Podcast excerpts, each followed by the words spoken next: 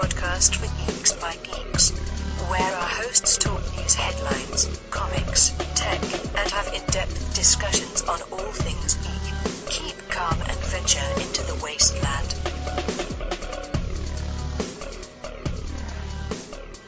Well, hello, fellow podcast listener, and welcome to Geek Fallout Reloaded, the news and discussion podcast for geeks by geeks. I am your host. My name is Chris Lockhart, and I am currently joined by two of my co-hosts in crime. We may be joined by another uh, later on, uh, but we'll see. But first up, we have Lillian Knelsen. How's it going, going, Lillian? Oh, we are doing all right, but my goodness, it was a chaotic day today. And as you can hear, there's it's a busy evening with a toddler tonight. Excellent. She's uh, binging on pretzels right now. That's her uh, Her go-to. current. Yeah, she she's got a stack of them right now. She's got, Oh yeah, so if anybody needs pretzels, my toddler can she can hook you up. excellent. Um, and last but not least, we have Kevin Decent. How's it going, Kevin? It is going well, Chris. And, and Lillian, I'm just wondering if there's any chance there are gluten free pretzels as well. I wish. Unfortunately, these are all glutinous. Ah, I can't do it then. Sorry. I have custard. Custard's gluten free. I Um, don't know if I've ever had custard in my life. I've uh, I really don't know if I've ever had it. Yeah, like I- I think it was a couple about a month ago. I had my yearly uh, physical, and I was told my blood sugar is too high. So I've I've been very conscientious about um, dialing back the sugar. Um, and yeah, like we have like a you know like a gluten free uh, section at the at the local uh, IGA and uh, surprisingly, a lot of those using air quotes healthy cereals have more sugar than a regular cereal. Like it's crazy. Mhm. Well, and anything that also says low fat, half the time, like a low fat yogurt has twice the sugar that there will be in a regular thing of yogurt. So, like, yeah. Yeah, it's it's crazy. Like you know when you start actually like looking at sugar and and you know actually reading the nutrition facts on things. How mu- how much how many things have sugar and just how much sugar these things have? Like it's crazy. Do you guys have? So we have um, the FDA, the Food and Drug Administration here in the states, and in theory, they provide certain regulations for what a product can be called healthy or diet or fat free or gluten free or whatever. Yeah. Is there a similar organization in Canada? Yeah, I Yeah. think I, yeah. Yeah. we have the, the the version of that. Yeah. Okay. So they um in ours something can be labeled gluten free even if there's gluten in it as long as it's a certain uh, under a certain amount of uh, parts per million or whatever. Yep. And that's also per serving size. Yep. So when I get something a drink that was supposed to be a, a gluten free thing and for the serving size it is but the serving is not an actual glass. So I probably have like three servings in that glass anyways, Yep. and that parts per million is now times three. And it hit me like immediately. But Yep. portions are a big thing because a lot of them they can get away with saying something on the label, but if you read the actual portion size, it's like Yeah. impossible. Like nobody Yep. eats just six Pringles. Like come Yeah. on. no. Yeah. So when a serving size is per crumb and the amount of something that I, it kills me when I see on the label where it says, you know, peanut free or nut free, but then it say may contain nuts because it's made in the same facility where it's mass produced, so they can't 100% guarantee it's not going to cross contaminate with something. So Mhm. if you've got a really really sensitive tummy or ba- like my husband's allergic to nuts, he's allergic to all the fun nuts, I like to say, um, but not to the point like severe anaphylaxis, but he he Mm. would notice if he had it. So Yeah. when we see that, we're like, do we risk it? Is this worth risking it? hmm No. Oh, and, and Yeah. sometimes it's, y- you know, you kind of want to say, uh, it, I'll treat myself. It's Yep. a holiday. It's, you know, uh, a family event, whatever. But yeah, I'm, I'm absolutely at the point of, it- it's not worth feeling sick. Yep. Yeah, exactly. Um, I did like I, I I talked on the podcast uh, before previously about that Magic Spoon cereal that you can order online. I finally decided to bite the bullet and try it because it's got no sugar in it. Uh, the only problem is that by the time you add shipping and you know the U.S. because it's shipping from the U.S., so you gotta you got international shipping and then you got the U.S. Canadian dollar conversion. It works out to about eleven dollars a box. Um, Ooh. So yeah, I'm like, eh. but then I've also quit drinking too. Not that I was, you know, like a, a big drinker to begin with, but, um, you know, I'm actually surprised how much money I'm saving by not, you know, buying beer anymore. Like, not, yeah, again, not that I drank a lot. It's just, I've got so much in my fridge, it just sits there waiting for me, calling to me, saying, Lily, drink me. and and one of the nice things I found also is uh like I never thought I would be one of them, you know, drinking zero uh alcohol beers kind of guy because I've tried it before and I didn't like it, but now I don't know if if it's gotten better, but I find Budweiser Zero and Beck's Zero they're actually really good. Like so I, can ha- enjoy the beer taste without the alcohol, and they don't have sugar either. So that's like a like a double win for me. Um, but yeah, like it, it it's crazy how much. Well, especially like I I I know in the states it's, alcohol's a lot cheaper, but in Canada, like you know, like just to get a 12 pack of like let's say uh, a 12 pack of Budweiser is like 30 bucks. Um, Well, your beer is better than our beer too, so. That that is true. I mean, we do have some good beer up here, and I got to admit, like the no drinking thing, um, I don't mind doing it. Like I'm like, I think I must be like 80 days without a drink.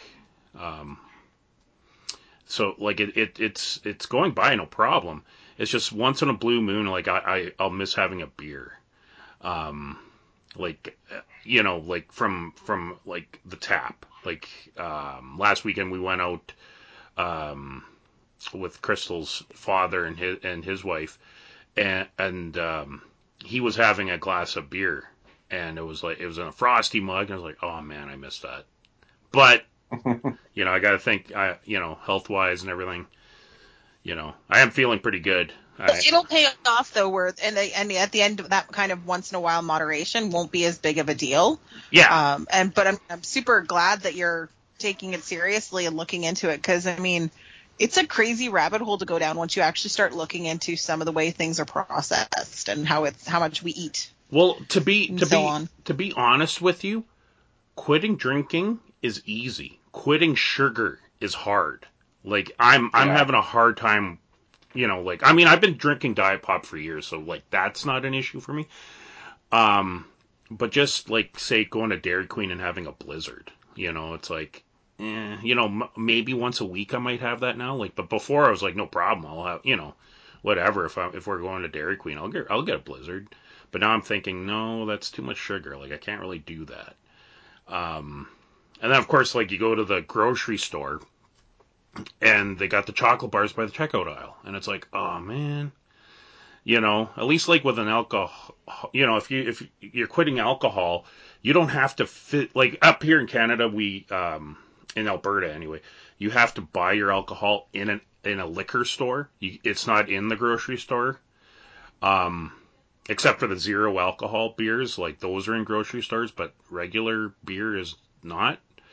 So if you want to quit alcohol, you just don't go to a liquor store. Easy. But if you want to quit sugar, you still got to go to the grocery store, and it's still everywhere. All the things that you know I love, you know, and and giving up regular cereal that's tough for me because I love Lucky Charms, I oh. love Cinnamon mm-hmm. Toast Crunch.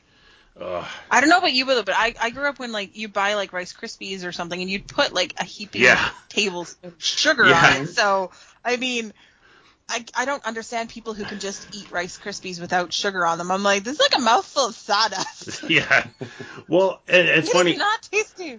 I, I was talking to my mom about this because, like, really, when you go down the the cereal aisle, like, I look up all you know all the healthy stuff like Mueslix, corn flakes, um, you know all the all the grain stuff. Like some of those have more sugar than than uh, uh, Lucky Charms. Like it's it's crazy. Well, especially when you look at how um so carbs break down into sugar in your system as well. yeah, So I mean, uh, anyone I know who's diabetic, they have to watch how much carb, how many carbs they eat, just because that also breaks down in, in, in differently in your system. yeah. So I mean, pretty Yeah. the science is pretty awesome actually. It is. It is. And uh but yeah, like anyway, I was, I was going to say the only cereal on the cereal aisle that I found that has absolutely no sugar is shredded wheat. And Which is so good. yeah, actually I don't mind it. That's what I've been eating and and and I'm still waiting for my magic spoon cereal to come in. Um so that's what I'm eating for breakfast.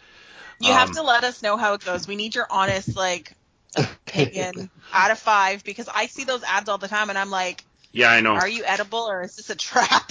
Well, the reason why I decided to pull the trigger is I, my friend Lisa um, was t- uh, posting on Facebook about it. She bought some because she's, um, you know, she doesn't drink. She doesn't, you know, she's cutting down on her sugars, all that kind of stuff. Kind of like me, and she's done it before. Um, so, and she was just raving about the the Fruit Loop version of Magic Spoon. So I was like, you know what, I'm gonna try it. And because she shared the link or whatever, I got like a twenty percent off anyway, so I was like, eh, what the hell? I'll try it. But anyway, here I am rambling on.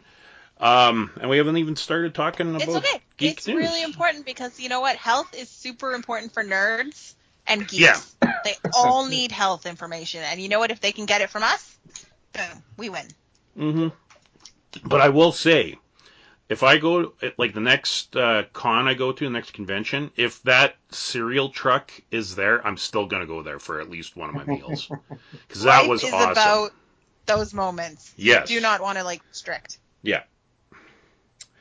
But uh, anyway, uh, first up, I you know I don't know if we should start an, an in memoriam segment at the beginning of of uh, these episodes because it seems like someone dies between As episodes. of late, we seem to have to because someone keeps dying. Yeah, and this this one really shocked me, and it's uh, Ray Liotta. Uh, he died. He died. He was 67 years old. And the the last I heard, I, I don't know if they've actually come up with a cause of death, but he just died in his sleep. So I'm assuming it must have been like a heart attack or something to that effect. Um, but that just you know I and it's funny you don't realize until someone's gone just how much you r- admire their work. Like Ray oh, Ray Liotta is probably one like I've come to the realization like he's one of my favorite actors because I love all his movies pretty much. I imagine there's a few that I don't like, but you know, Field of Dreams is one of my favorite movies of all time. Um, Goodfellas, one of my favorite movies of all time, and most recently, uh, The Many Saints of Newark. Uh, not one of my favorite movies of all time, but I loved Ray Liotta in it. I thought he made a really fine addition to The Sopranos uh, universe, and uh, yeah, it's just you know, and he was probably involved in the most cringiest scene in, in my opinion, in movie history, and that's in the movie Hannibal, when Hannibal starts cutting his brain and feeding it to him. Yeah, that I just remembered like I like it's funny, I can watch like a Freddy Krueger movie, I can watch uh Jason and that doesn't bother me, but that really bothered me when I when I first saw that. Oof. But so good, so good. Uh Kevin, what are your thoughts on uh Ray Liotta and his passing? So I was listening to uh, another podcast uh, talk about him um, earlier today, actually. I didn't realize um, was uh, Goodfellas, I believe, Mhm. was like his third or fourth movie, Yep. and he's hanging alongside all of them. Yep. Like that's that's not just learning acting; that's something innate in you as well. Yep. to be that good with that little experience technically under you. Um, but yeah, I mean, I, I, you know, Field Dreams is always is, is the big one, of course. You know, uh, as people are going through credits, there's more than I realized that I had seen. Um, but uh, you're right, just absolutely shocking though. Um, I, I I don't know. Apologies if you said. I don't think you did. If it was recording a movie or just vacation or what it was. He was on set for a movie. It was a movie, okay. Yep. But um, to just you know, no, I, I, there there's been as Chris said, there's been enough deaths for stuff lately that hmm someone being able to, some of them that are so expected, and then you know, okay, it's expected. We've seen this coming for a while, and passing your, you know, the person passes in their sleep or whatever. It's like Yep. you know the the way the way we would all want and we've had a few of those too and in a way he other than it being a surprise he kind of got that but it was a surprise to all of us but look at how many celebrities we've had in the last couple years that their family knew that they've had a long-term illness but they didn't feel the need to be public about it at all Yeah. I mean, I would think for a movie set they would know because I, uh, from different uh, interviews I've heard with people, you know, oh, uh, I had to be medically cleared before I was able to film this movie because of the insurance that the movie company puts on it. So I gotta imagine if he had something going on, he wouldn't have been allowed to Yeah. be there filming.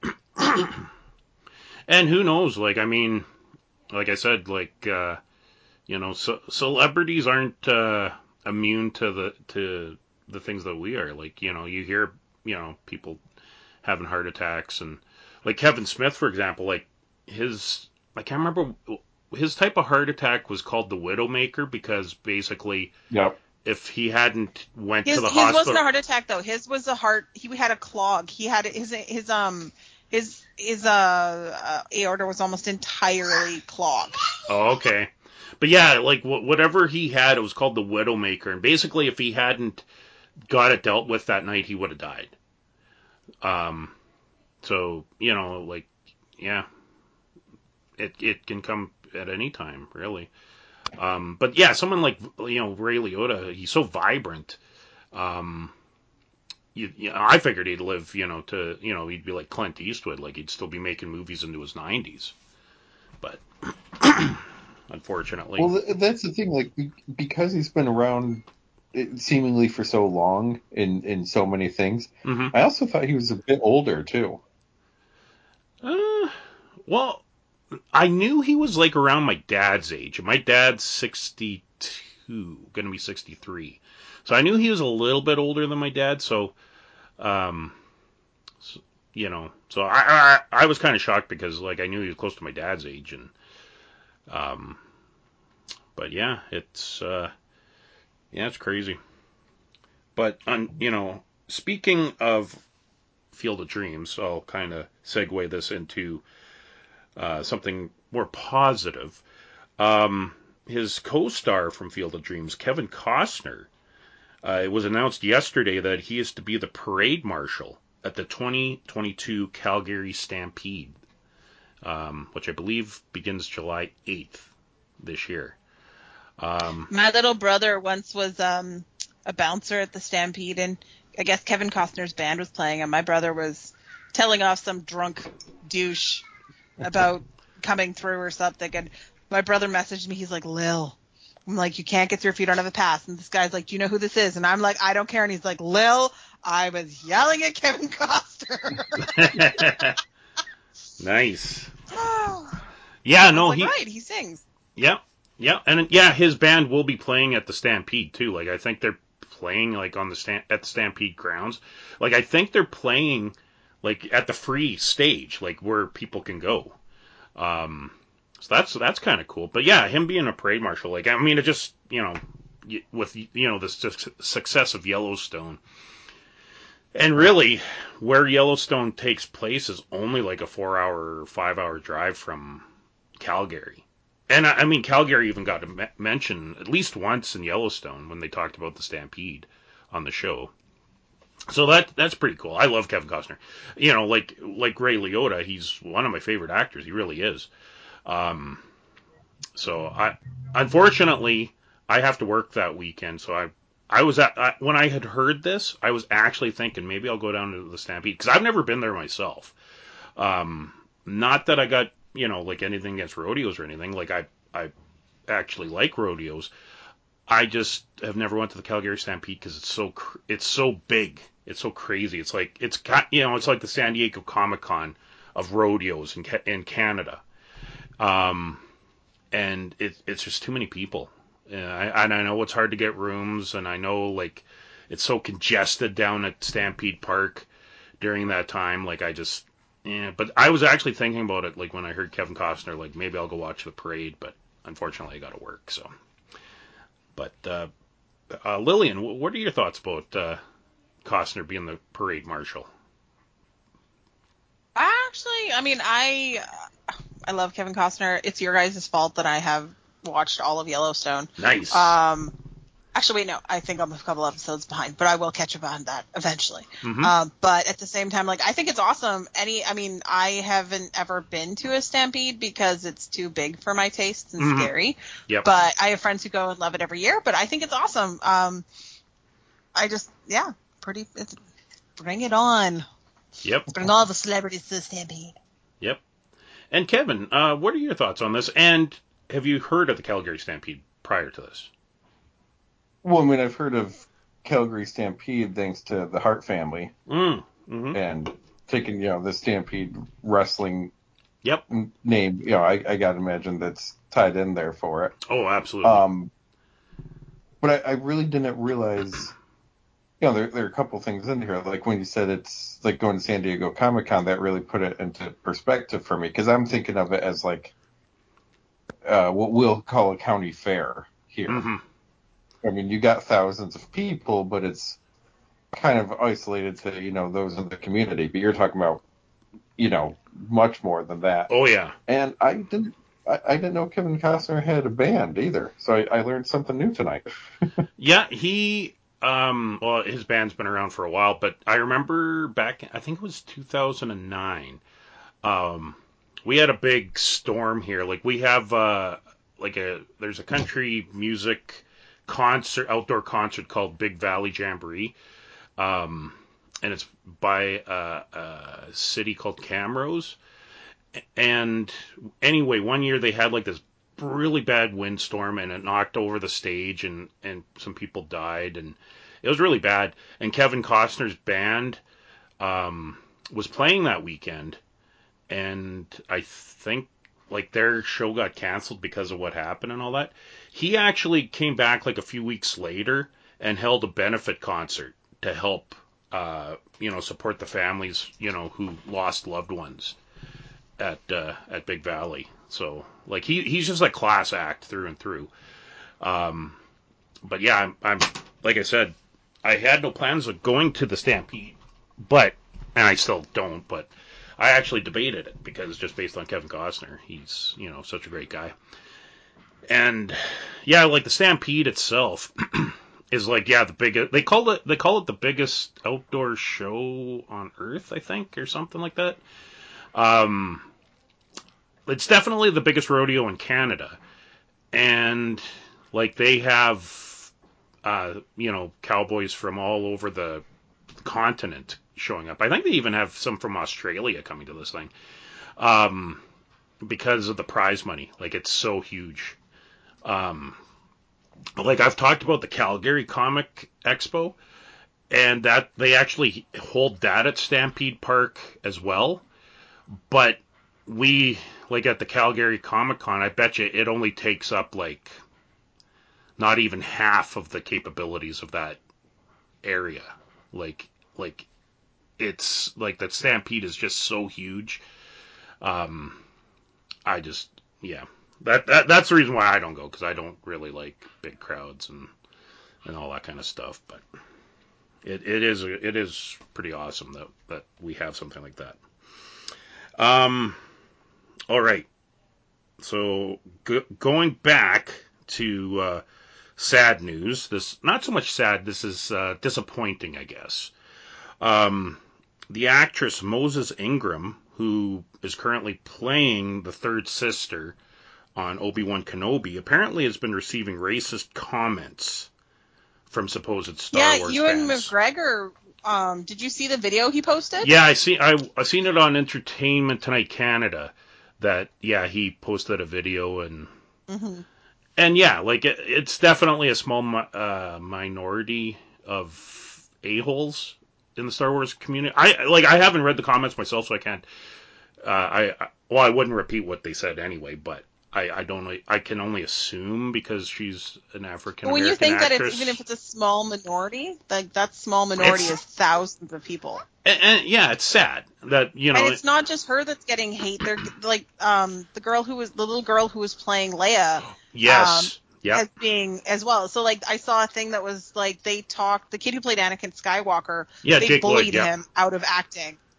Yeah. So, Yeah, like, this this is, this isn't a, a new thing to Star Wars. Yeah, there's Jake Lloyd. He got bullied. Um, Jar Jar. Um, uh, blanking on the actor's name. Ahmed but Best. Jar Jar a special. Yeah. yeah, because yeah, he got bullied to the point like he actually uh, contemplated suicide, and that's so sad. And um, the the actress from Last Jedi, uh, Tico. Um, oh, I can't remember her her name. Uh, Kelly Marie Tran. Yes, Kelly Marie Tran. Why did I say Mhm. Tico? Is that Ro- Rose Tico? That's her. That's her character's name. Sorry. Um, yeah, she, you know, got got a lot of hate on and racist comments, and it's like, guys, it's 2022. Like, we gotta stop this shit. Like, enough. People are so quick to snap though. Like it's funny when we were doing our Doctor Strange podcast, I made a comment about the boys and their ice cream song, right? And how bad the ice cream song was. yeah. And I was actually talking to um, the mom of one of the boys, and Mhm. I didn't know how viral and how much like how much hate those kids were getting over that song. And Danny Elfman wrote that song. Um, and so they it was Huh. in the script and it wasn't actually something where they were just ad libbing. This this dumb little song was actually written in for them and apparently they weren't they were like, okay, this is, you know, whatever. But she was telling me like it's all over and I ended up going on TikTok and typing in Doctor Strange ice cream song and it is thousands of videos, so many thousands of videos. Same with Instagram. And I'm like, they're kids. Yeah. They're they're just little kids. Like a 13 year old doesn't need this. But that's I guess what you, when you sign up when you become famous. But Also, I Sadly. thought the point of that was that it wouldn't sound good. It's supposed to sound something like something that two kids made up to be goofy in like and two something that a mom can only love. But Yeah, uh, Yeah. yeah, no, they're it's getting like yeah, it's but I mean anyone listening to this, don't be a jerk online and leave children alone. If they're under the age I think of 30, leave them alone.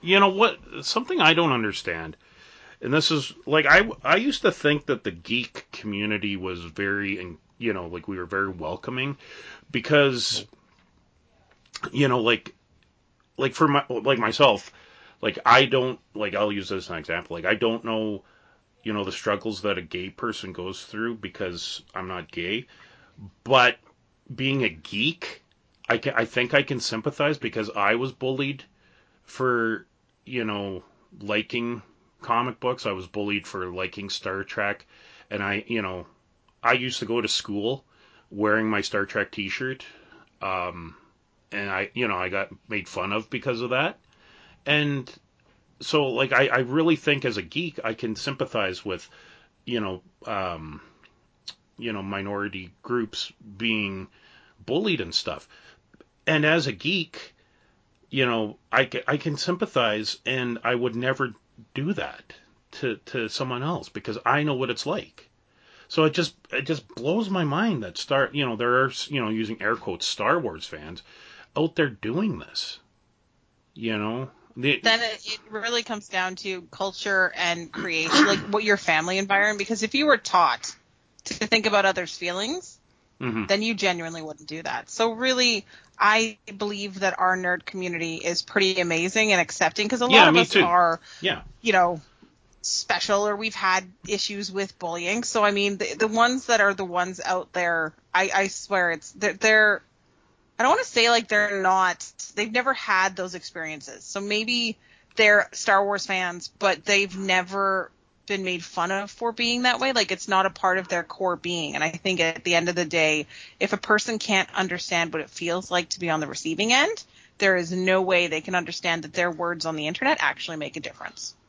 Yeah. Or I'm just making excuses for them being terrible people. So really, No, I, I think I think you're onto something, Lillian. I, I you know, and you know that might be true. Like, yeah, like I don't know. like kids don't know any better. Kids say things, and you're like, that's a really hurtful comment, and you need to think about how the other person is feeling, even though you're upset, or you might not like it. But I think if you're it, kid, it's just like that, where you say something and you don't think of the repercussions on the other end. So, Yeah. whereas we talk to a kid and we try and teach them to come at it from a different angle, not everyone, I guess, got that. Yeah. yeah. Well, uh, it's kind of like certain people for geek communities, and and Star Wars has a lot of terrible ones in it. Just that they're so vocal.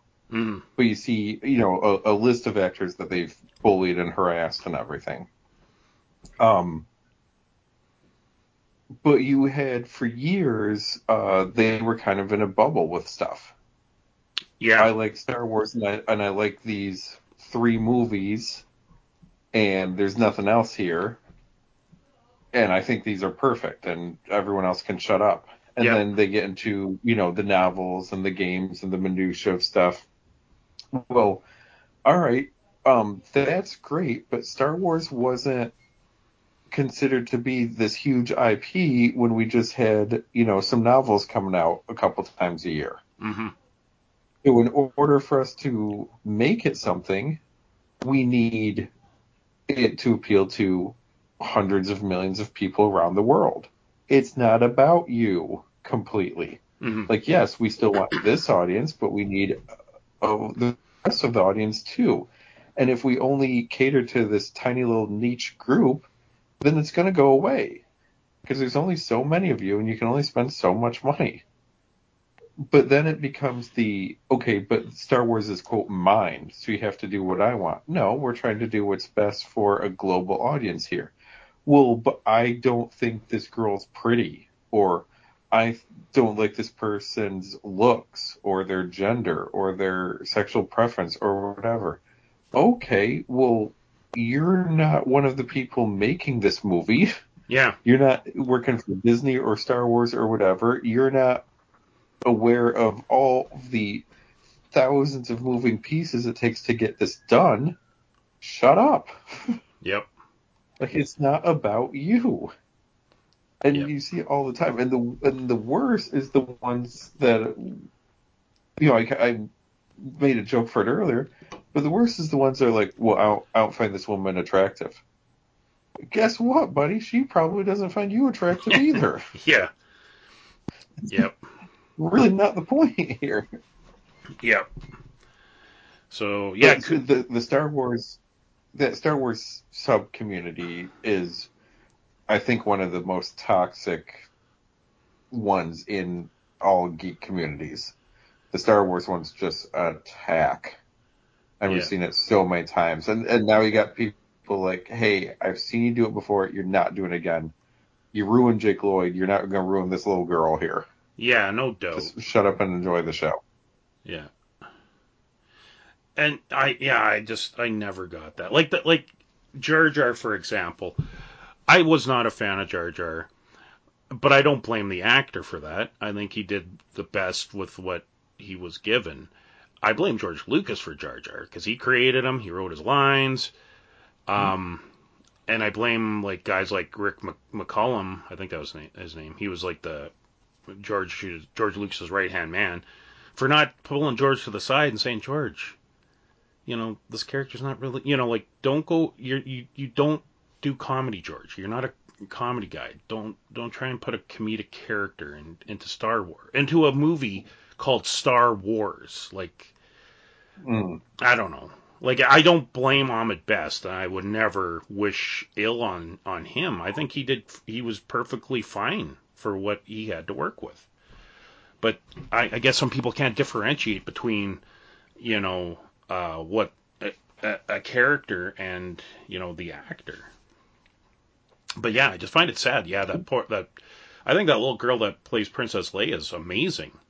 Um, she's you know she's so good. I think, and uh, and uh, uh, uh, what the the the actress there, the uh, third uh, Moses Ingram. I think she's amazing as the third sister. Um, you know, she scares the hell out of me. I know I wouldn't want to, you know, meet that character. Um, and she's supposed to be intimidating, and that really comes across uh, on the show. Like I think she's fantastic. Um, but anyway, moving on. Uh, re- recently, uh, the Andor and Willow trailers dropped. Um, so I just wanted your guys' thoughts on this. I, I, I, I screamed at Yeah. the Willow trailer. at the Willow trailer? I trailer. screamed, and at the announcement that uh, Val Kilmer's character is coming back, and I Oh, screamed yeah. again. So I- I'm beyond excited. It's funny, like I, I I watched Willow when I was a kid. I haven't watched it since. I know, like my wife really loves it. Um, but I actually was kind of excited about Willow. Like I, it, to me, even though like like I said, I haven't seen it since I was a kid, but it like I'm gonna watch it. I think. You know, I I really love that they got Warwick Davis back because I love Warwick Davis. Um, he had a show on HBO a few years ago uh, with um, it was it was a comedy show. It was kind of like Curb Your Enthusiasm, but like from Warwick Davis's perspective, like um, and it, it was funny, you know. Uh, Ricky Gervais was on it, and I know Johnny Depp did a did a scene which was really funny. Um, so anyway, I'm I'm looking forward to it. And and Andor, I had no idea what this like. I didn't realize this was based on the that character from Rogue One because I kind of I didn't know his name. like I don't mean like I didn't hate Rogue One, but um, I've only seen it like once or twice, and uh, it was good, but um, you know all the characters died, so I was like I and I I, I can't even remember what Felicity uh, oh what's her name the actress Felicity uh, oh not Jones. Anyway, the the main actress from Rogue One, I can't even remember her character's name. Um, so anyway, when this when Andor was uh, I heard about it, like I had no expectations whatsoever, but just based on the It was tra- Jones, Felicity Jones. Felic- is it Felicity Jones? Okay. It is Felicity Jones. Um, so yeah, like so Andor is that that guy from that movie. Like he's like the guy uh, that she dies with at the end. Um, and this is, I guess, the beginning of the rebellion. To me, this looks fantastic.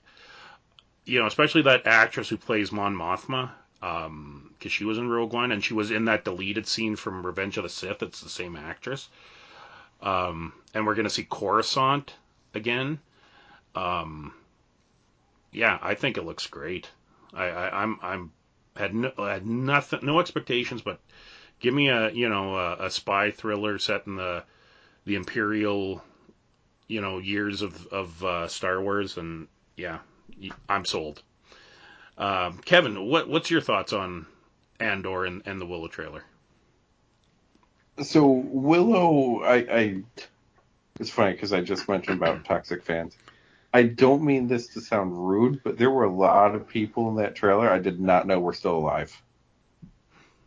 Like if if if oh I dear God, I love you so much. if if I, I knew the Willow series was coming, but I guess I never like really thought of the actors. hmm You know, it's just like, oh, okay, we're gonna redo Willow. It's been thirty years, thirty-five years, whatever. And uh, like Warwick Davis, especially, I was like, holy shit, he's still He does alive. not age. He do- he is he's been in everything. If there's a movie, he's been in it where he's the little person.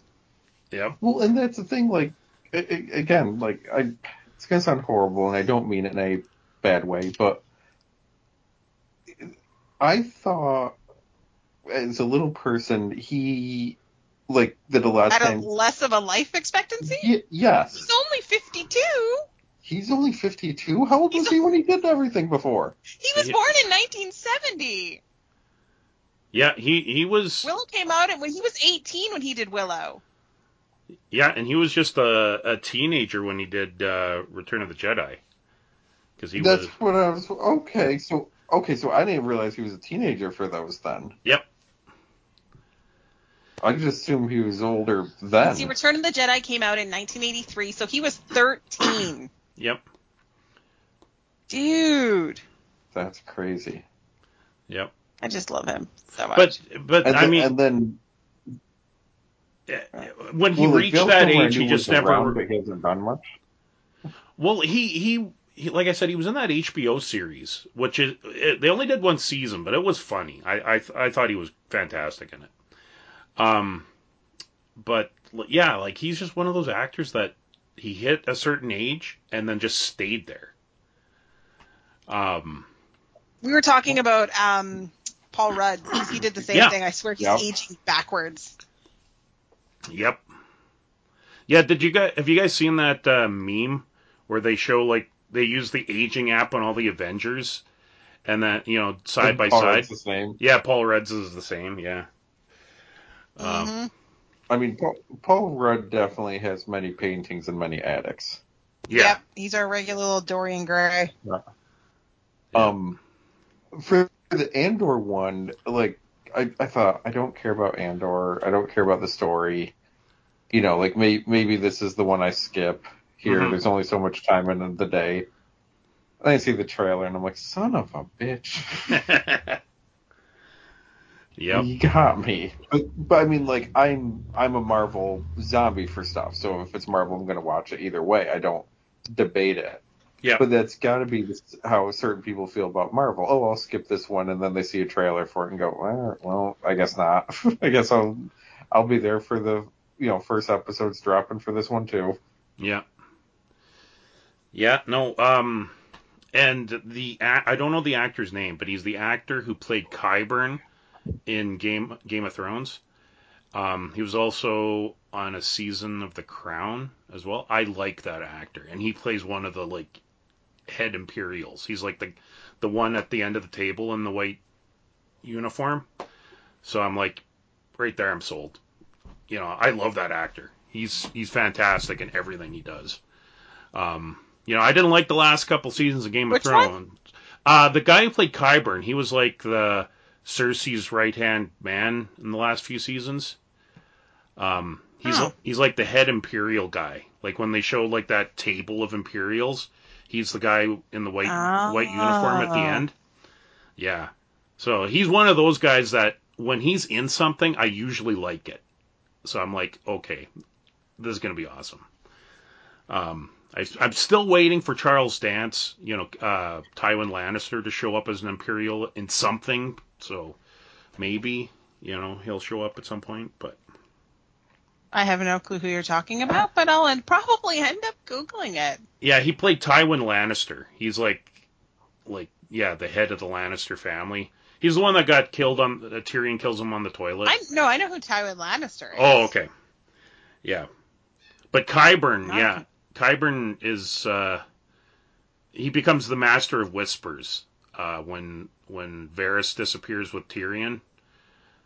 Um he's the guy that brought the the mountain back to life and turned him into like a zombie tank. But anyway, yeah, I'm looking forward to it. Uh and then I got a couple of comic book related things. Um both Conan the Barbarian and Joe Quesada are leaving Marvel. What? Uh, Where's Conan going? Um, I honestly don't know. Complicated. Yeah, like like Marvel. Uh, I want to say it was 2018 when Conan came back to Marvel, and I really enjoyed it. Jason Aaron did a fantastic run on Conan the Barbarian, and I want to say uh, Gerry Duggan did some, and oh, I can't remember the other writer. They were writing Savage Sword of Conan for a while, and Conan the Barbarian. Um, like Marvel is, my, in my opinion, is the best place for Conan because, like, I mean, I grew up with the old Marvel Conan magazines. I still love those. Um, but I guess Marvel. I, I'm not exactly sure why Marvel didn't get the contract. So Marvel got it back. It was a uh, Dark Horse, I think, for like near 20 years. Yep. Um, they got it back. They did uh, a few new series for Conan. They even did Savage Avengers, which Yep. is uh, Avengers team with Conan in it. Yep. Um, Conan is public domain elsewhere in the world, though. Mm. It's only a contract deal in the U.S. still. So Oh, the company that owns the rights, the the Robert E. Howard estate or whatever, their thought is let's try to bring everything in house. Conan, Kull, Solomon Kane, Red Sonja, all of that. Let's try to bring it all in house and try to do the comics and stuff as a package, or the Mhm. media or movies or whatever, as our, our little like shared universe thing here. And we will decide later who we're going to give the rights to for these things. Oh, So they're okay. kind of pulling everything to figure out what they're going to do. It's possible Marvel gets it back and can do more with it. It's possible they go back to Dark Horse.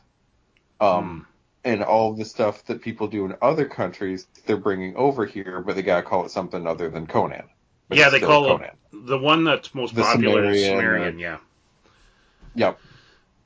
Um, and uh, Dynamite's had Red Sonja forever. hmm and they do all sorts of experimenting with that. If you want like the chainmail bikini one, it's called One Title. If you want like a more up to date, like, um, you know, not a, uh, you know, afraid to sneeze in it costume Yeah. for a woman there. Um, they have a different version of Red Sonja that's like more covered, more protected, more, you know, aware Yep. of herself, I guess. Yeah. Um, and then they've they did a, a Sonjaverse where it was like different versions of Red Sonja of these warrior women that they've done offshoots for, which they would probably own that, even though it's based on a pre-existing character at this point. I, they, I would imagine they would own that stuff. hmm But all right, so if Dynamite could make a play for Conan and have bring Conan into that stuff, Solomon Kane's grossly underrated, and uh, you know more people should do stuff with it. Kull and some of these other characters are seen as like Conan ripoffs, and they are, but they came from the same world though, so it can be seen as more partnership than knockoff. So there's a there's a lot you could do there, and I think they're just kind of. I, I think the company that owns it saw too much money that they were leaving on the table, so that's why they want to pull it and redo everything. Oh, okay. Yeah, so I guess um, the current King Conan series is going to be the last. But it's weird Yeah. because they just did a relaunch of Savage Avengers, uh, Yep. or a new creative team or something, and Conan's still in it. So it's like, I don't know if, how that's going to play out.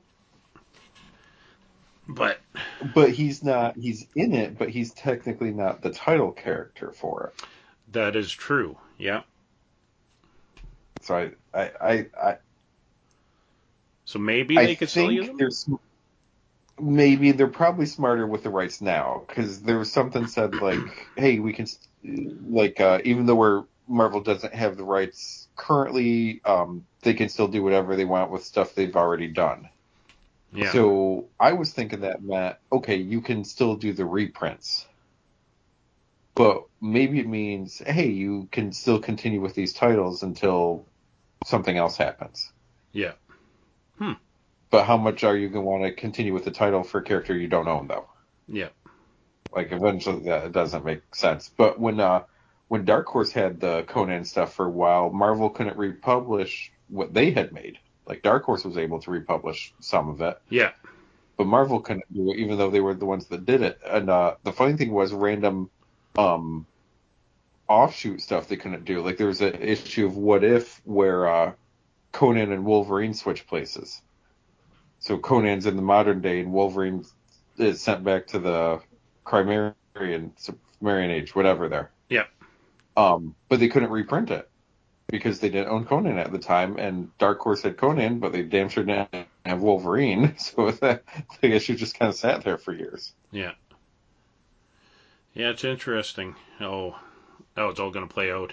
But yeah, and also like I was saying, Joe Quesada is, I guess, quit Marvel, which Yeah. you know, it is an end of end of an era. Like he's the kind of the guy that rejuvenated, you know, the Marvel line in in the late '90s. He's the guy, you know, that brought in Kevin Smith and and uh, Brian Michael Bendis and uh, you know those kind of creators to Marvel. Um, so yeah, it, you know, it's it's it's the end of an era, I guess.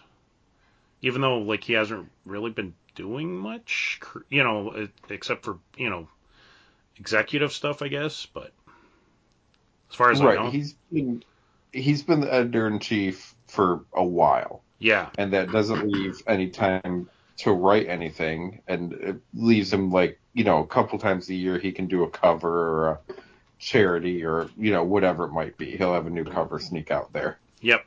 Um, but I mean, he's been doing that at least twenty years, and had the Marvel Knights beforehand. Mm-hmm. Well, we, we were talking about this comic store today. Like, okay, what does Joe Quesada do next? He could certainly retire. Yep. Um, I'm sure he's made enough doing all of this. But the interesting thing is his former running mate there, Jimmy Palmiotti, mm-hmm. which they did event comics, so they did Ash and Painkiller Jane. Um, Jimmy Palmiotti is one of the ones doing this uh, Substack stuff and Kickstarters and all, and pretty much like I'm going to put out the comics myself and not through a company. Oh, okay. And you can subscribe to my site and you know uh, get issues for free or get different covers or get exclusives or get you know, to buy it before anyone else can. And uh, I mean, he still does work for you know bigger companies, but a lot his creator owned stuff he's just doing on his own for it. He'll crowd fund or or do subscriptions and put it out that way. Mm-hmm. Well, if he wanted to team up with Quesada again and revisit, you know, Ash and Painkiller Jane or brand new characters, that would really cause more money, more attention to go towards these creator owned methods of distribution. Mm-hmm. So you could really have, you know, some energy there and excitement there of, oh, what's this new product? How are we doing it? Now, I personally, I'm not subscribing to anyone's stuff. I will support a Kickstarter or two during the year. Yep. You know, that for people I, I really like or I've, you know, gotten to know online or whatever. But uh, one of the guys at the shop, he does uh, James Tynion um, Substack, his uh, email subscription service thing. It's seven dollars a month. Mm-hmm. But right now he has three comics that are up there. So three times in a month you get a brand new James Tynion written comic sent to your inbox for you to read digitally. Mm-hmm. And then eventually, you know, they might print it out or whatever, and because you're a, a subscriber to it, you'll get first crack, something like that. So he's got a few he subscribes to in this, and you know, in, instead of a a newsletter for someone, you get a digital issue of their new comic. That's not bad. Mm-hmm. Well, he's buying one of them today in physical form. Like, so it was done online, and then you know whatever publisher, Dark Horse Image, you know whoever got the rights to print it physically as well mm-hmm. a year later. So he's buying that too. I'm like, so you've bought this twice. Mm-hmm. You got the digital one so you could read it then. Yep. And the whole point of him of it being done that way was to skip the distributors and go right to the fans. But yep. now you're still buying it when it's in physical form here. Yep. So really, you've given this guy money twice for the same work. Whatever. Yep. um, I, will admit I've been I've been guilty of that myself. Like you know, yeah. if I buy something digitally and it's like I really would like a physical copy, just in case. Well, and I'm wondering for Quesada, um, how much money would Warner Brothers have to dump in his lap to be like take over DC for five years? Oh, that'd be amazing. I mean, he's yep. got to be burnt out from Marvel. Like he's gonna yep. need at least a year off. But after yep. a year, when that itch comes back, like how much money would it take to say just do what you did for Marvel, whole line, go nuts? Yep. Yeah, they definitely need something. I think something. Yeah. Help reinvigorate the company. Um. All right. Well, last but not least, on on on my news end, um, speaking of digital, Comixology in the states no longer has a storefront. Apparently, um, I don't know if it's as of now or if it's going to be in the not too distant future, but apparently to order books from Comixology in the States, you have to order them through the Amazon UK site. Um, you you gotta go through Amazon, yeah. So basically, you you know, like now you guys are just getting screwed over like we got screwed over during this whole this whole Comixology relaunch back in what was it February? Um, because yeah, like I can't I can't buy comics through Comixology anymore. I have to buy them through the Kindle store, and it sucks. It really makes buying comics a hundred times harder than it used to be. I really don't understand what comics, like what Amazon's doing with Comixology. It's like you had a platform that worked, and you know, like if it's not broken, why why try and fix it? I, I don't get it. Um, I mean, if anything, I mean I've saved a lot of money because now, like Comixology sales, like every week I'd check them out and then be like, mm, okay, well that's only five dollars, you know. I'll, I'll pick that up and I'll pick that up and I'll pick that up and eventually I end up spending a lot of money. Um, but I get a lot of content though. But now, uh, Kindle, the the only nice thing I will say about it is sometimes new comic books are cheaper on Kindle. Um, like a, like say uh, three ninety nine book I can get for like three dollars and fifteen cents. So I save some money.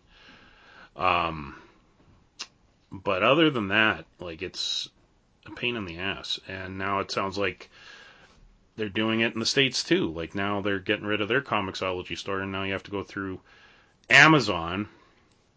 And then I, uh, it was another podcast I was listening to where they said they were looking up, they wanted to look up a Poison Ivy series, and a bunch of like skin creams showed up because you're buying it through the Amazon store, right? So when you type in Poison Ivy, it doesn't know to take you to the comic books. Um, it just takes you to stuff for Poison Ivy. So, but anyway, if anything, uh, Yeah, you know, were- I think this will help the the comic book stores because you know some people are going to be um, more inclined to go back to their store. You know, if if it's a hassle to buy digitally. Um, but like for me, like I don't live near a store, so you know, I like in like I'll just keep doing what I'm doing here through the Kindle store. But I know in the states, like that's a big market to be screwing around with. Yeah, there were there were people going into their Comixology app and going to read comics that they'd already purchased, and it's saying, "Oh, would you like to buy this now?" No, I don't want to buy it now. I bought it a year ago when this app worked properly. Yep. And I can understand Amazon buying it and thinking, "Well, we have our own digital reading app. Why would we run a second one?" hmm You know, that's redundant. I get it, but by shutting down one before you had cleared everything on the other, you're just creating all this confusion for it. Yep. Yeah. Silly. But uh and and it sucks because there's no alternative, you know. At least like, you know, if you're going to use like a comic book company, you know, like say DC like they, you know, like there was that 5G thing that they, you know, was rumored about where, you know, they were going to reboot all the comics with, you know, younger newer versions of the characters. And um they say that's why Dan DiDio got canned because he was trying he was pushing for that. But the, you know but anyway if they did do that if they rebooted all your you know Batman Superman Justice League all that with different characters you know whatever you don't like it you can still go to Marvel Comics and read Marvel Comics Comixology you got nowhere to go like there's no other digital comic book app anymore unless you go to the specific publishers. Like I know Marvel's got an app, like there's Marvel Unlimited, which is not available in Canada. You know, I think DC still has a digital presence, Dark Horse, but then you're you're you're gonna miss out, right? Like on on something because it's not all in one place. So anyway, I don't know. I just sh- I just shake my head. Comment, you know, they really screwed up. But anyway, did uh, either of you have any other news before we move on to our brain candy segment? All right. So let's move. Uh, the Oh, only thing I wanted sorry, to add, Jamie, go uh, ahead. the only one thing is that Top Gun is crushing it in the box office. Top Gun is uh, amazing. But I saw a neat little tidbit where it was talking about apparently Val Kilmer was going to, he had cancer, throat cancer, and they had to digitally put his voice back together for the movie, which I thought was Huh. pretty interesting. I didn't know that. But that's it. Yeah, Oh. that was it. So so you've seen it? You liked it? No, I haven't seen it, but every people that I trust their opinions on have seen it and loved it. Um, and I've seen the reviews coming in that it was just amazing and well worth it. So I am counting down till I get to see it. Yeah. Um, one of my favorite YouTubers, the Critical Drinker. Um, I really he has a really good take. Like him and I, him and I are very similar in, in what we like and don't like, and he just loved this movie. So just based on that, I want to go see it. Um, I guess the prac- Mhm. the practical special, you know, using air quotes special effects are amazing. Like he said, like he not like he, he just recently did a video about CGI, how it's kind of ruining movies now. And whereas like Top Gun Maverick is like not CGI, like this is real, real stunts. Well, I read and- an article talking about the only way to get the same feel as the original Top Gun movie was if you actually used planes. Yeah. Um. So yeah, I'm I'm I want to go see it. Like I'm. I to be honest with you, I don't think I ever watched Top Gun. Um. Maybe when it, maybe when it first came out, I watched it with my parents. I I don't remember. I know of it. I have watched it religiously. Uh, uh, when I was in Air Cadets, it was three times a year. Um, oh my goodness. Yeah. Yeah. Like, that movie is. It's it's an iconic gay movie. So given that it's Pride Month, if you're gonna watch it, watch it. Well, I, I, I'll definitely check it out, but I think I'm just gonna go see this new one first, and then maybe go back and watch the original. Um, because I know my wife, she loves Top Gun, so she really wants to go see this. So I think we're gonna do a movie, movie day one of these one of these days. But uh, anyway, Kev, did you have any thoughts on on Top Gun? I I had absolutely no desire to see it. Like not a thing I'm a Mhm. fan of. Um I know my I know my dad's been super excited for it and waiting and was so mad for every time it got pushed back, you know, due to COVID. Yep. And I was just like, I have no interest. But as much as it's just blowing up and so many people are going to see it, I, I wonder if I should reevaluate those thoughts. Yep. I, I, I yeah, I'm I'm definitely gonna go see it. Like I said, just based on what what the critical drinker said, I'm yeah, I'm sold. But anyway, uh, let's move on to our next segment, which is brain candy. So this is the segment where we discuss things that we've been watching, reading, listening to, whatever, and we can make it a pick or a pan. And uh, and yeah, that's that's what we do here. Uh, Lillian, what what do you have this week for brain candy? Um, it's funny. Um, on Twitter, somebody had tweeted. They were like, "What's your current hyper focus?" And I was like, "Okay." So Andrew Pryor released a new. Um, he had done an Audible book called Oracle, and it was fantastic. It was read by Joshua Jackson Oh, okay. and it was so good. And uh, they just released part uh, Oracle, the Oracle Two. And here's the thing: it's an old, it's a radio show. Like I only listen to it. I'm pacing myself. I'm only listening to it when I'm on the elliptical at the gym. So I only get to listen to it like three times a week if I make it three times a week. I'm not there tonight because I'm hanging out with you. But um, it's so beautiful. They have an amazing cast of characters. Characters, it's not just Joshua Jackson reading it. They have an entire ensemble. There's sound effects. It's amazing and creepy and so good. It is so good. And it's like it, it's giving me that old radio show vibes where you know you got the doors closing, the sound effects. Like it's just it's beautiful. And um, Andrew Pryor's just done a beautiful job with that. Um, and so that's one of my current like I, I'm pacing myself, but it's so good. Um, and then I have been uh, watching. I ended up. It's funny. I go through moments where like, I have an obsession with Asian dramas. I have. They have been my life since I was 20. Before it was cool and they were on Netflix, I Mhm. watched them. And so there's one on on uh, Netflix right now I'm watching where it's um it's a esports gaming team. And the thing is, I just end up watching it. and I love the clips where they have the characters fighting, and it's just so much fun. Because whenever I play video games, I wish I could get up front and see their their moves the way that they're doing them. So I'm currently watching it, that K drama calling "Falling into Your Smile," and it's ridiculous and cheesy, and I love it. Um, and that's aside from NCIS, which we're watching with the teenage boy still. Mhm. Um, and we're watching Scorpion with the girl. And then we've been watching Bull because my husband needed something to watch when we weren't around. Um, and then unfortunately I started watching it with him. I'm like, could you not finish the episode without me, please? And he just is like, ah, woman. So, um, that has been basically, I, I haven't had anything else. I haven't had a chance to, to pick up any other books or do anything else. Um, let me think. What? Let me think. Uh, we watched. What did we watch recently? We rented a new movie. Um, Blonde. We did something. We rented something. I forgot. Oh, uh, the Chip and Dale movie. Oh, We rented the Chip and Dale movie. How and is it it? literally so is. good. It's so good. It's so much fun. Someone told me it was like a Who Framed Roger Rabbit sequel, and it literally is. Essentially.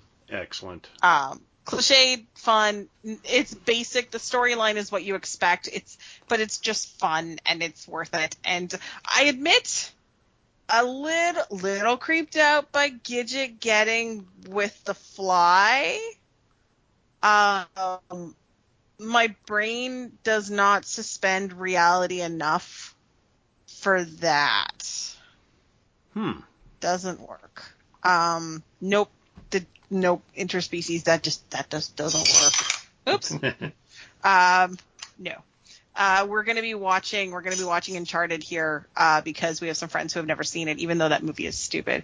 Um, and then there was another one. Sonic 2 just landed as well that we can rent, and so we'll be watching that because my family saw it in theaters without me. But um, so far, that's about it. I mean, I haven't actually seen anything that was absolutely terrible that I'm like, this is just awful. I am not. Why am I watching this? Wait, no, I take it back. I did watch something. Oh, oh, yes, okay. I love Sally Field. hmm I love her to pieces. There's a movie um on Netflix that she filmed or she made. And I can't remember the name of it right now. I had to go look it up. One second, I was one second. Sally. It was, oh, it was Doris. It was um Hello, my name is Doris. It's actually a 2015 movie, but it just showed up on Netflix, and I had seen an ad for it, and it's basically this older woman. She's in her 60s. She's questioning her life. She ends up with a crush on this young guy at work, and ends up, you know how they go through that crisis, and then she's hanging out with him, and she ends up with a bunch of young people, and they just think she's the coolest thing ever. And it was I think in many ways it could have been a really cool movie where an older woman rediscovers that she's not dead yet, Mhm. which I'll never forget. There was a movie growing up, and Lillian Gish is this wonderful actress, and she, you know, there was a, there was a line in this movie she was in where someone says to her, you know, life's not yet over for me. Um, and I thought th- I, that's kind of the vibe I was thinking this movie would be, but it was the most cringy, awkward, thing to watch. Um, and I don't know if it's because the thought of a guy that age kissing Sally Field who's that much older, or the fact she was daydreaming about it constantly.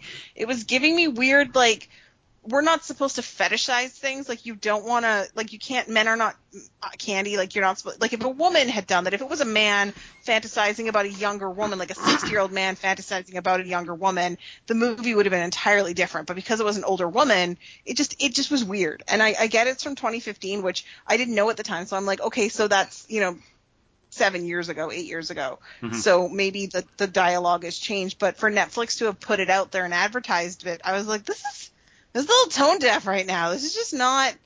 I don't know. If anyone out there's ever watched it, message me on Twitter and let me know what you think about it because that movie just I had I had I literally spent a few hours afterwards just sitting there still going, what did I just watch? Why did I watch this?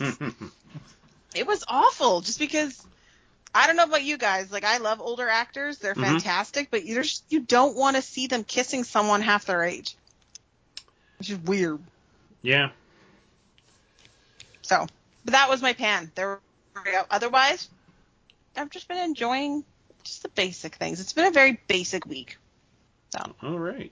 Well, Two the the whole radio I want to hear about you guys. the whole radio drama thing, like I, I like I mentioned the Sandman from Audible, uh, based on Neil Gaiman comic books. I still got to get around to listening to those because those are amazing, and I do, I do love a good radio drama.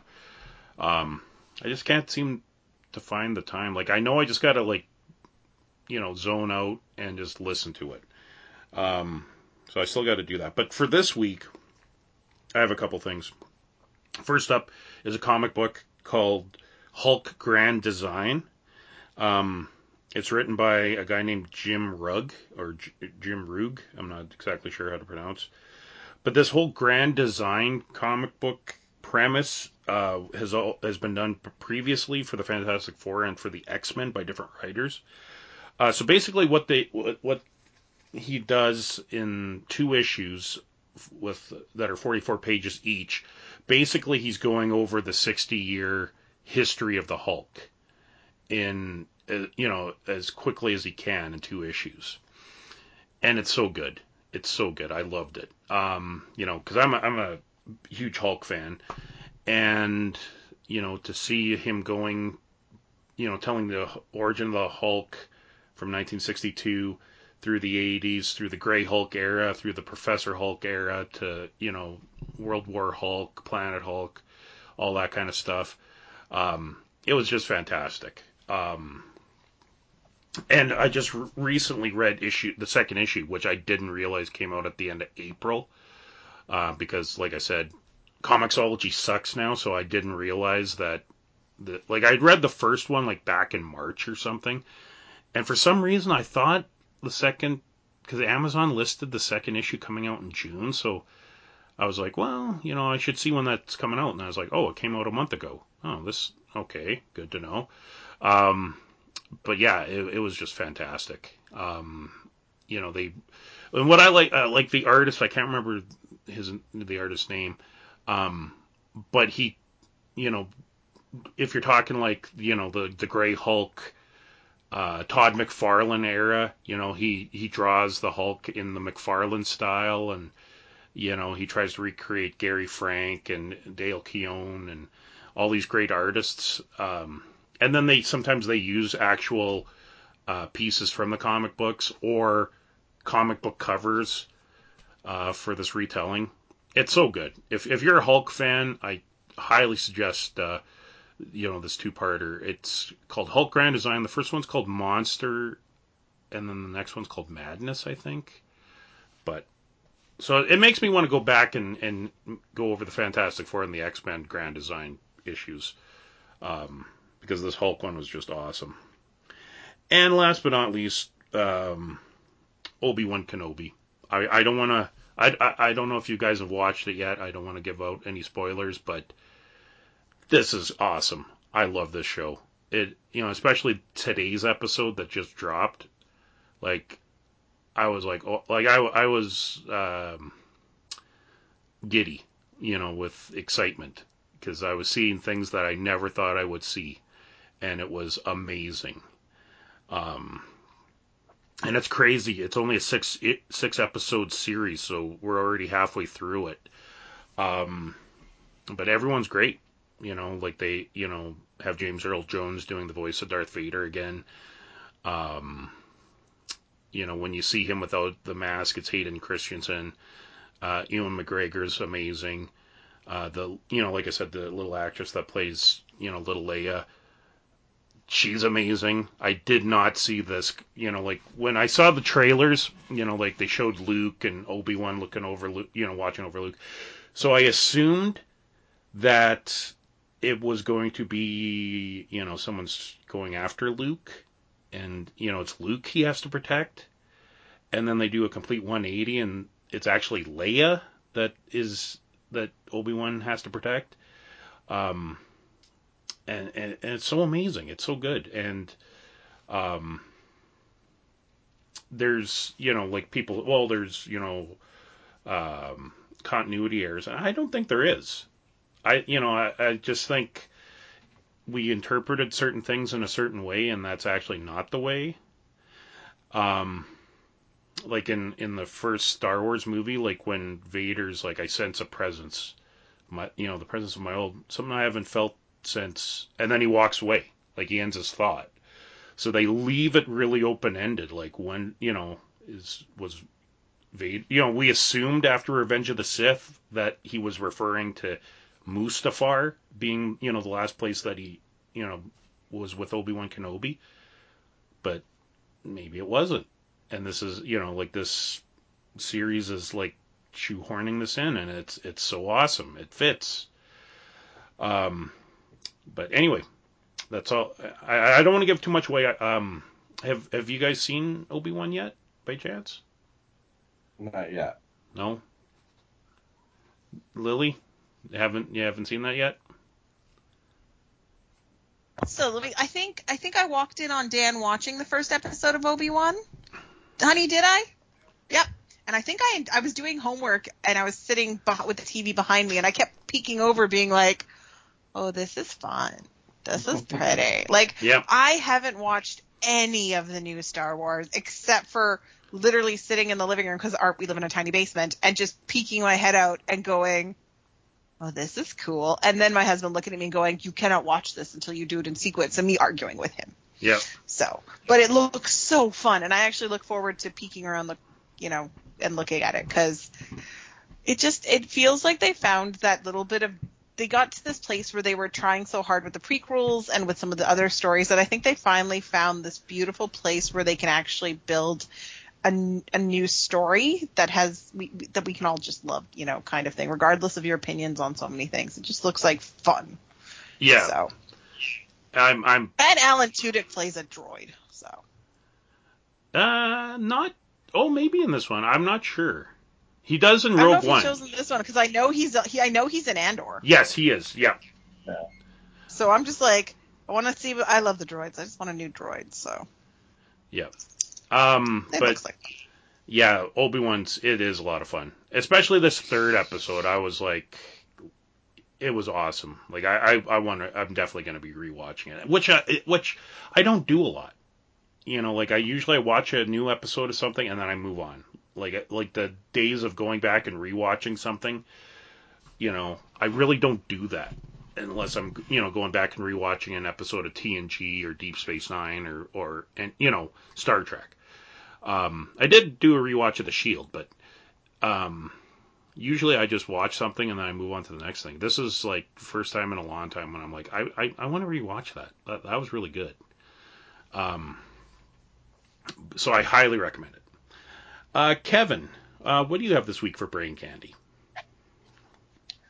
So my kid has because we got one scheduled for this Saturday too. Um, it has been movie marathon time, especially when he realizes there's one I did not see, Hmm. and then he gets all excited for it. So we did the Chippendales Rescue Rangers, which I, I kind of had to explain rescue. He's only eight, so I explained Rescue Rangers. I kind of explained like Who Framed Roger Rabbit and the idea of, you know, tunes just being actors that also live and shop and eat and whatever in Hollywood. But there was a ton of stuff he liked in that movie. Just that was hysterical. I'm picking up like all these background characters and even more crazy characters that Disney does not own and just Mhm. thinking how the hell did they pull this off? How like how how many lawyers were involved? it was in this? magic. It was it had to be magic because it Oh was my so God. good. I just want Tiger to come play with me. Yeah. Oh my god, there's so much in it. It's so much fun. So we did that. We did uh Batman the Killing Joke. Um direct to DVD for Yep. it. Now I'm You watched that with your eight year old? okay, so so I'm trying not to judge. he has been going through all of these uh Batman YouTube videos. hmm and it's like um, best Joker battles. So we sit down and watch it. So then they're showing the end of Killing Joke, and I was like, "Jeez." And so later on, after he's seen a bunch of these, so he's seen every fight, he's seen the deaths, he's seen all the stuff in these like YouTube videos. He goes, "Can I watch the movie?" I'm like, "You've practically seen the movie in these YouTube things." just watch. He's going to be doing Flashpoint Paradox next, and he's going to be traumatized like I was after seeing it. Eh, Well, that's the thing. He's seen some of the Flashpoint stuff on there too. Oh So, my um, gosh. Yeah, so he's seeing it out of sequence and all. I love this we're- kid. We're watching it, and I was like, okay, you've seen all. So he's like, yeah, you know, yeah, this happens to Joker. Then I'm like, all right, yeah, you know, it's violent. but Mhm. it's cartoon violent too, though, and it's Joker doing it, so you know they kind of should be the one doing it. Um, but I didn't realize how they padded it for Barbara at the beginning. Yes. Yep. I remember that. I'm like, oh god. But it's also done in a way that I knew what was being done as an adult, but he was just like, Dad, Batgirl and Batman shouldn't be kissing. I was like, no, they shouldn't, buddy. No, Yeah. they shouldn't. But he, it, it was also, you know, the way it was done and all. He's like, that's weird. They're kissing. I'm like, yes, kissing. Yep, that is weird. yes, it is. Yeah. We'll just we'll just roll right with that word. Yep. Um, if it wasn't for the YouTube, I don't think I would have had him do that one. And there was, uh, he wanted to do Dark Knight Returns as well. I'm like, most of this stuff is just flat out going to be over your, your head, just because it's so rooted in the 80s for a lot of it. Yep. But for him, it's just it's really flat out Batman. Like he, um, uh, I don't know if you two will know what the uh, what it means, but um, he does a lot of stimming, which Yeah, is kind of we're all autistic, so we all do it in my Okay. house, except for my husband. yeah. I, I don't know what that So is. go- it's kind of like for for him, for the way it, it is for him, it's almost like his body has so much energy hmm that has to come out that it comes out in kind of like taking a toy. It's always the Superman toy and like running around the house with it and you Okay. know having like whatever happening in his head. So like it's flying around, he's moving it, he's running around the house for it and all, like just to get this energy out. It's almost like that, like a fit.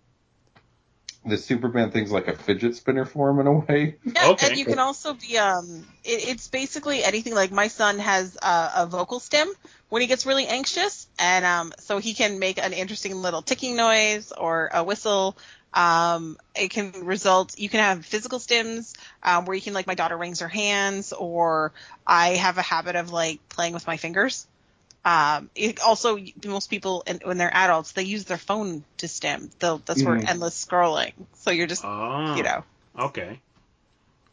so Yeah, so he'll be doing that during the movie, and then a lot of times for for many different movies, that's when like he's stimming when there's things going on. You know, you're you're talking your romantic points, you're swearing stuff like that, and then he'll run back in the room for a Batman fight. I was hmm. like, okay, so you just want to see Batman do cool stuff. You're really Yeah. not paying attention to the stuff that I would be concerned about, anyways. In the, No, and I think for my gir- for for the longest time, dialogue was boring for my kids, and so it's the action sequence that actually pull their focus, and that's the biggest thing. Otherwise, they're like, I don't have the brain capacity to listen to all these words, and I don't understand the meanings, and this is dumb. Yeah. Um, after doing uh, Rescue Rangers, he wants he wanted to do Sonic because he had seen it, but I hadn't. Um, that wasn't that bad. Hmm. Like that really for a kids movie, that really wasn't bad. That was a fun little movie. So um, I guess Sonic Two is available digitally, so I gotta try to figure that out by Saturday. That's that's our plan for then. Oh, okay. Um, now, now Lillian can judge me. Uh, he won't be reading this. Um, but I got an advanced reader book to review, and it's really kind of like making me reconsider thoughts for things. So, uh, Maitland Ward has a autobiography out, and I know you're both probably like, "Who the heck is this?" She was the very tall redhead girlfriend that was added to Boy Meets World in later seasons Oh, okay. when the older kids were in college. Yeah. So she was added then. She was on like a Bold and Beautiful, I think, as well, a few other things.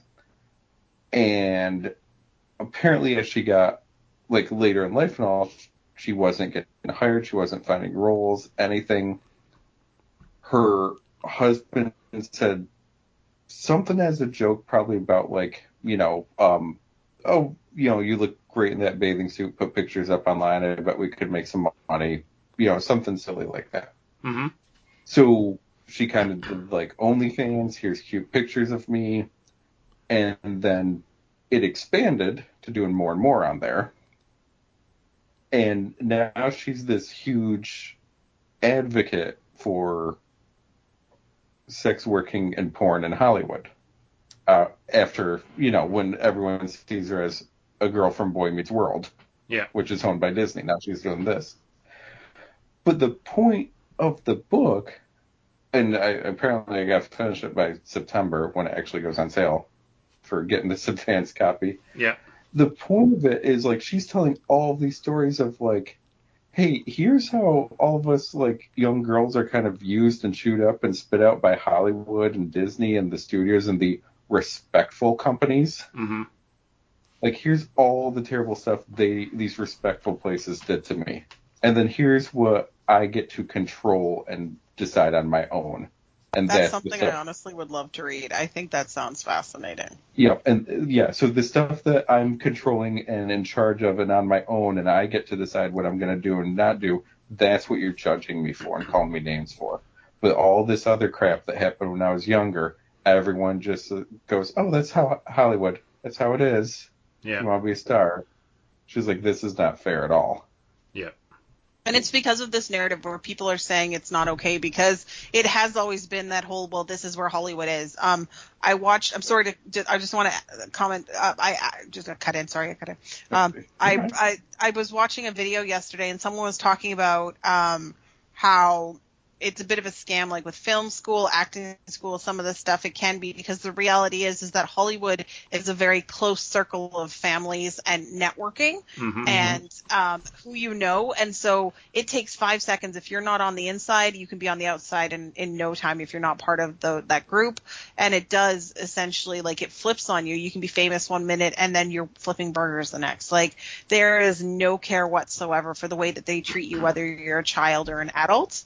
And it's not okay that, that there's, if you speak up about it or, or that, that, you know, it's understood that you have to put up with, um, inappropriate comments or, you know, any of these things that people think that it's, it's like having that creepy uncle who makes comments about things and it's like, oh, it's okay. He's just your uncle or, oh, it's just the way we do things. You know, it's just, you know, this. And so it is, it's, it's heartening to see stuff like this coming out because maybe it'll help change that narrative as people, you know, get into this or they idolize that kind of world.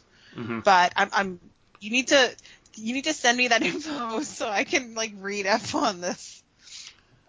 Well, it, it, it's super interesting too. Like even um, the opening chapters, her on Bold and Beautiful, and the stuff that uh, the grooming that takes place. Like as soon as she's on set, pretty much.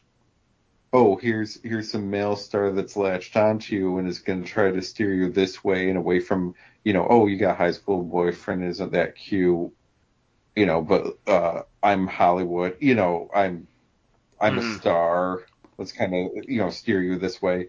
Um, making like uh, comments about her weight, comments about her hair, um, her having to like, okay, we're gonna do a scene where you're in lingerie, so for eight hours of your day today, you're going to go and put on different outfits and then come out to this room full of men who will decide whether or not it's too sexy for TV.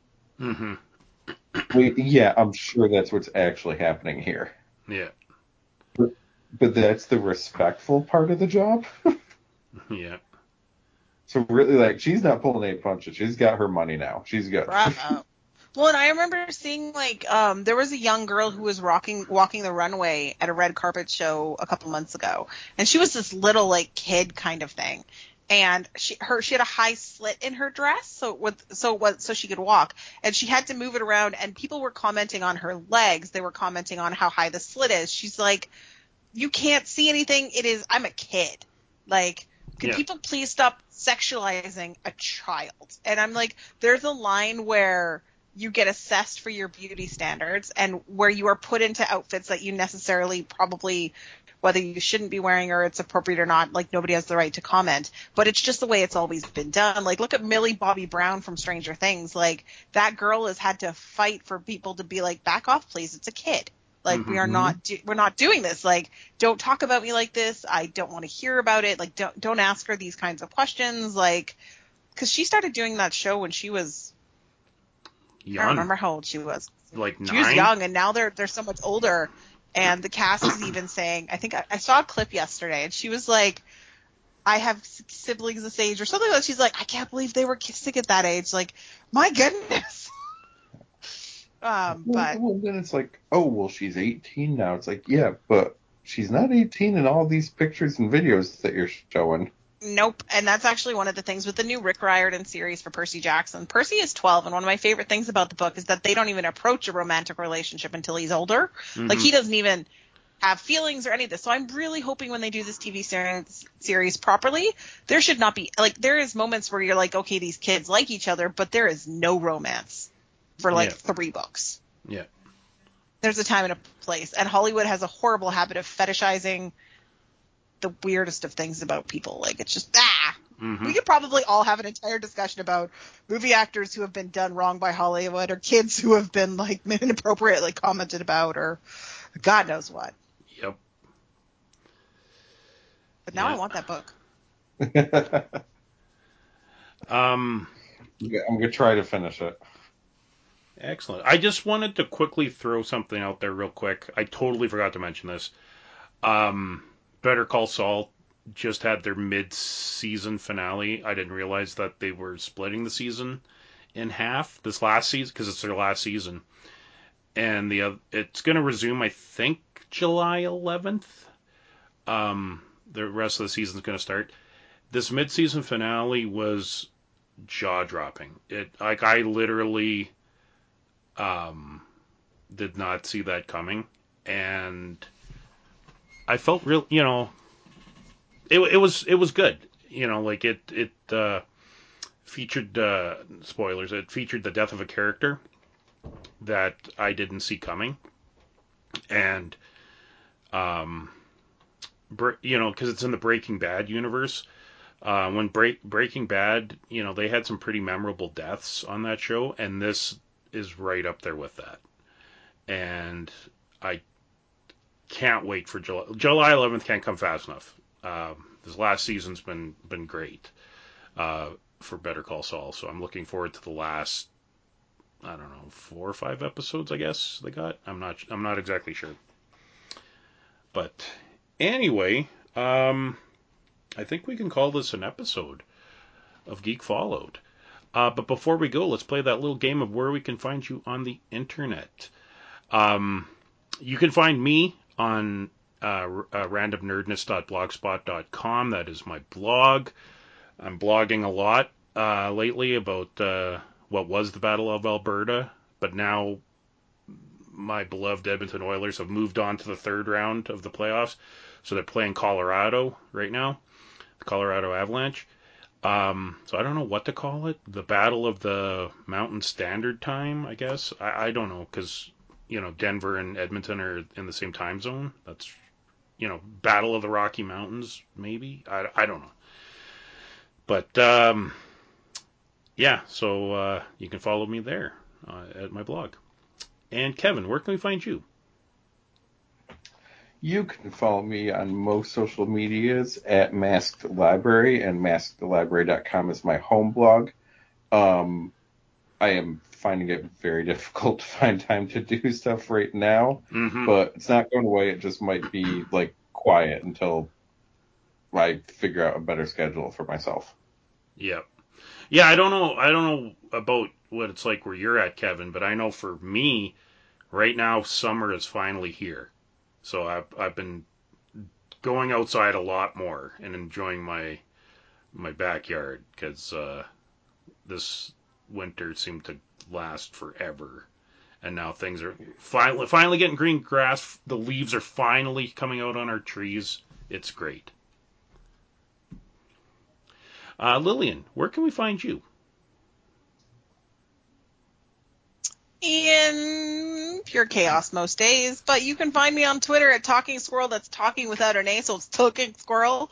Um, come and say hello, and you know, let's let's talk about all things chaos. Mostly, I talk about being an ADHD squirrel, having a neurodiverse brain, fandoms, randomness, you know, being a mom of neurodiverse brains, and having a husband who puts up with the fact that he's the only normal one in the house. Excellent. Um, I, I don't think there is a using air quotes normal anymore. I think uh, we're all unique, and and that's a good thing. Oh, I Uh, definitely agree. He's just not neurotic. How about that? Okay, okay, I get you. Um, all right. Well, thank you, dear listener, for taking the time to listen to us talk geek stuff on Geek Fallout Reloaded, and we will see you again in about two weeks.